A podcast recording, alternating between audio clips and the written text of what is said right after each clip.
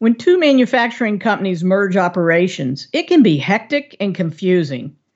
You cannot allow the pace of profitable innovation to retreat during those first difficult months.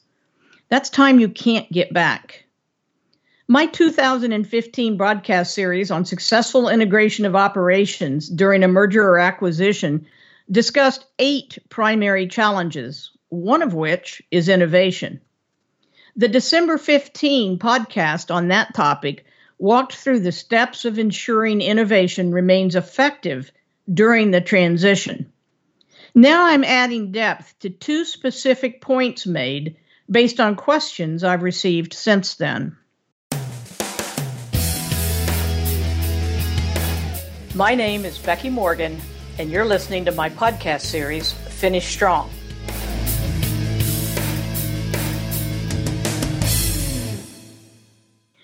The two points made previously that raised questions are these.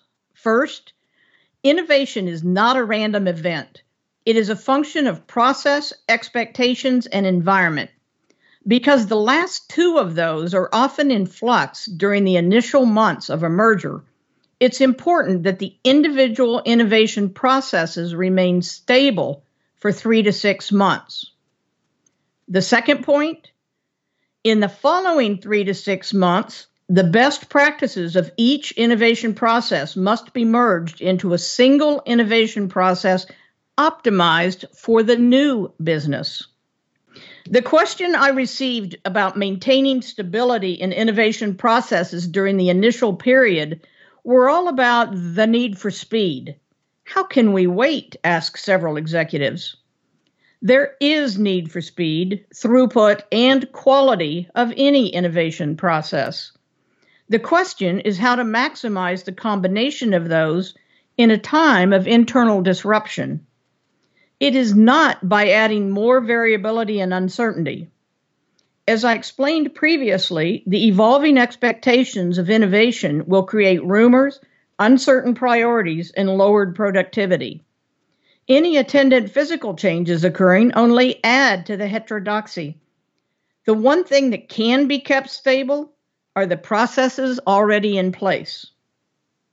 The second item requiring additional discussion is that of identifying innovation best practices in the merging companies and creating a single combined process. First, how do we know which element is really the best practice? The answer to that requires a clear answer on the purpose of innovation in the combined business. One business may have had a clear requirement for immediate profitability, the other, a less market oriented, more technically operated output requirement. How does the combined business need to prioritize those options? Are both still acceptable or not?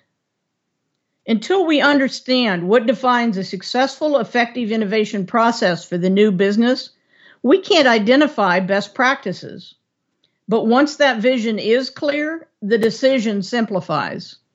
There can be professional disagreements, but that's where data comes in. Opinions don't really matter here, facts do. The vast majority of mergers and acquisitions fail to attain the financial success outlined pre deal. By actively considering this series of podcasts, you can improve your odds of success by a well thought out strategic approach to operations integration.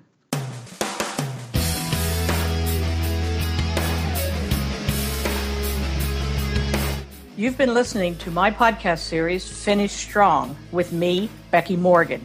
For more information, visit my website at www.fulcrum.com cwi.com.